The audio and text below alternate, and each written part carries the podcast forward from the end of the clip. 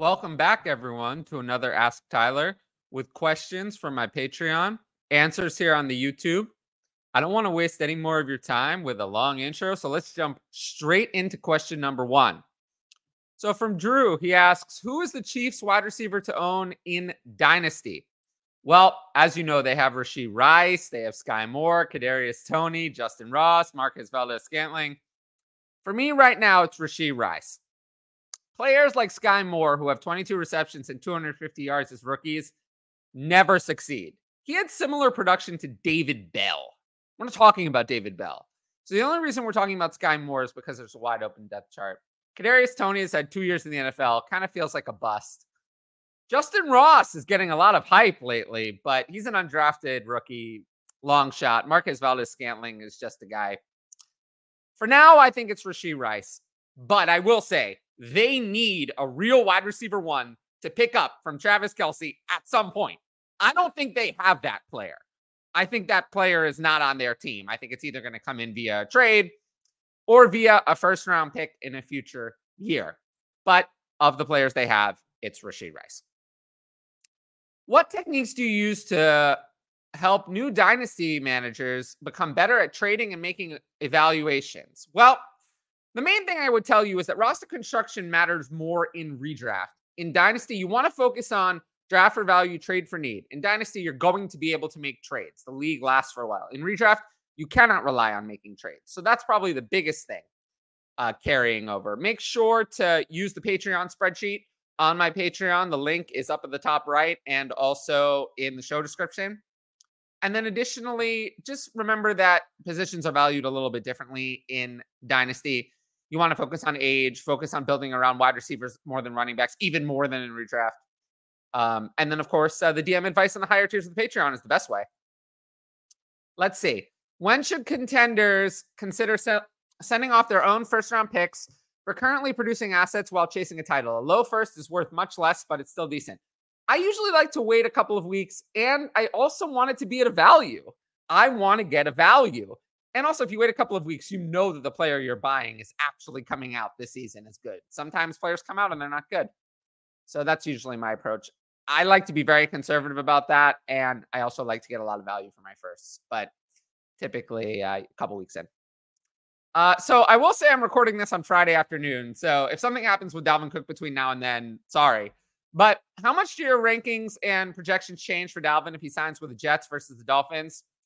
I've talked about Dalvin Cook a lot. It does not seem like NFL teams are really interested in Dalvin Cook as a starter. The interest is lukewarm. So on the Jets, Breece Hall, I think, is going to be ready after a few weeks. Dalvin Cook's just a backup. I mean, looking at my redraft rankings, I'm having him outside the top 25. He's in like the J.K. Dobbins, Alvin Kamara range at best, maybe like RB 27 or 28. On the Dolphins, there's a shot. That's a good scheme for him he could be the starter there. There's I like De'Von Achane, but he's not that scary. Probably have him around RB twenty if he signs with the Dolphins. So the Dolphins is a much better landing spot than the Jets. I do think there's more momentum to the Jets though than the Dolphins. The Dolphins just seem like we're willing to pay Dalvin Cook X. We'll take him at X amount. If he wants more than X, we won't. We're not going to have him. The Jets, I feel like, are more likely to overpay, especially with Aaron Rodgers taking that pay cut. And in kind of the same vein, how confident do you feel about Breece returning to the guy that we saw at the beginning of last season? I'm confident it's going to happen this year. I think he's going to be ramped up a little. First three games, don't be surprised if the workload, just like last year for Breece, he took a little while to uh, acclimate to that role. But I think by week five, he'll he'll be full full go. Let's see. How do you determine when to stop trading to improve your team as a contender? Well, you never stop trading. You always want to work to improve your team. However, there is a phenomenon of over tinkering. You don't want to over tinker. Don't make bad trades just because you have a trading addiction. But I would never say stop trading. You always want to trade. There's always room to improve your team. Uh, there were a couple of reviews of the Patreon. Whale, um, he said about last week's show, another great show, learning so much and signing up for the Patreon. There's nothing better than the Patreon. The YouTube, I've been cutting back on the YouTube. There's going to be the main show. There's going to be these shows. Probably not going to be any other videos. There's going to be these Patreon question shows, main show on Tuesday, 7:30 p.m. Eastern every week. But that's probably it.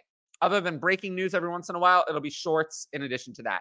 The Patreon is where you'll have to go to get the big info and to ask questions for this show. And then, oh, this was funny. Uh, I made a comment about George Pickens on the last show, and then he had a big training camp highlight. So, you know, it happens. From Sergeant Scrub here. Uh, is Rhamondre Stevenson's value more likely to be higher, lower, or the same this time next year? It really can't be higher. He's already 25 and he's entering the season as a projected workhorse. Next year, he'll be 26 and can renegotiate his contract. How old does that usually go? Not very good. And basically, he's a must sell for me in rebuilds. I think this is the highest his value is ever going to be. I don't know what he could possibly do to make his value go up. So, yeah, I'm going to say lower and pretty easily. In a start nine superflex format, how much depth would you ideally want?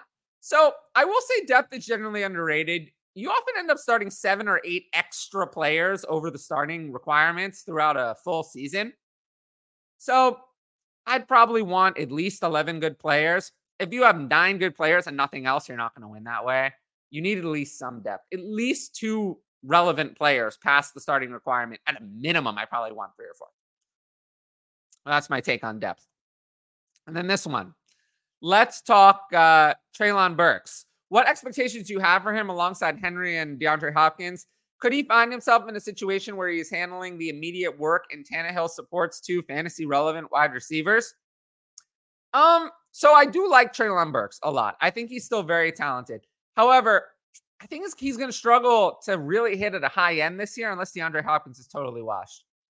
I have Treylon Burks, wide receiver 33 in redraft. But in Dynasty, I'm all in on the buy low because I think he could show enough that if the Titans turn their offense around, for next year. Maybe after Derrick Henry walks, they have more of a passing offense. DeAndre Hopkins is one year older. We could see Treylon Burks make an ascension. He was a great prospect. He was picked in the first round. He showed talent as a rookie. So I have not given up on Treylon Burks, and people are writing him off in Dynasty just because a 31 year old wide receiver signed there. Most 31 year old wide receivers, I know DeAndre Hopkins is great, but most 31 year old wide receivers are not very good. They, they don't end up being superstars. So We'll see with Treylon Burks, but I do like him, and he's a big dynasty buy for me. And then the last question we actually had was, "Do you play any instruments?" Patreon cares question. I love this. Um, I don't. I played the piano as a kid. Oddly enough, my high school for some reason had steel drums. I did play those. If anyone knows what those are, I wasn't very good at that either. So music uh, is not my area of expertise, but I do appreciate the question uh, and anything like that. You know, I like to talk about football, but I also like to talk about other stuff.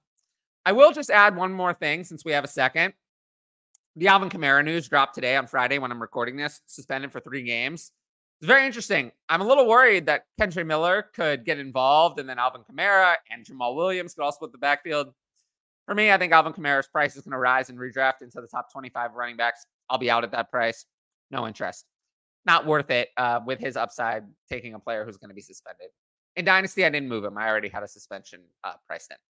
And we're going to cover that as well on the main show Tuesday at 7:30 p.m. Eastern. It'll be our opening segment where we'll get the people's takes on Kamara, all my co-hosts.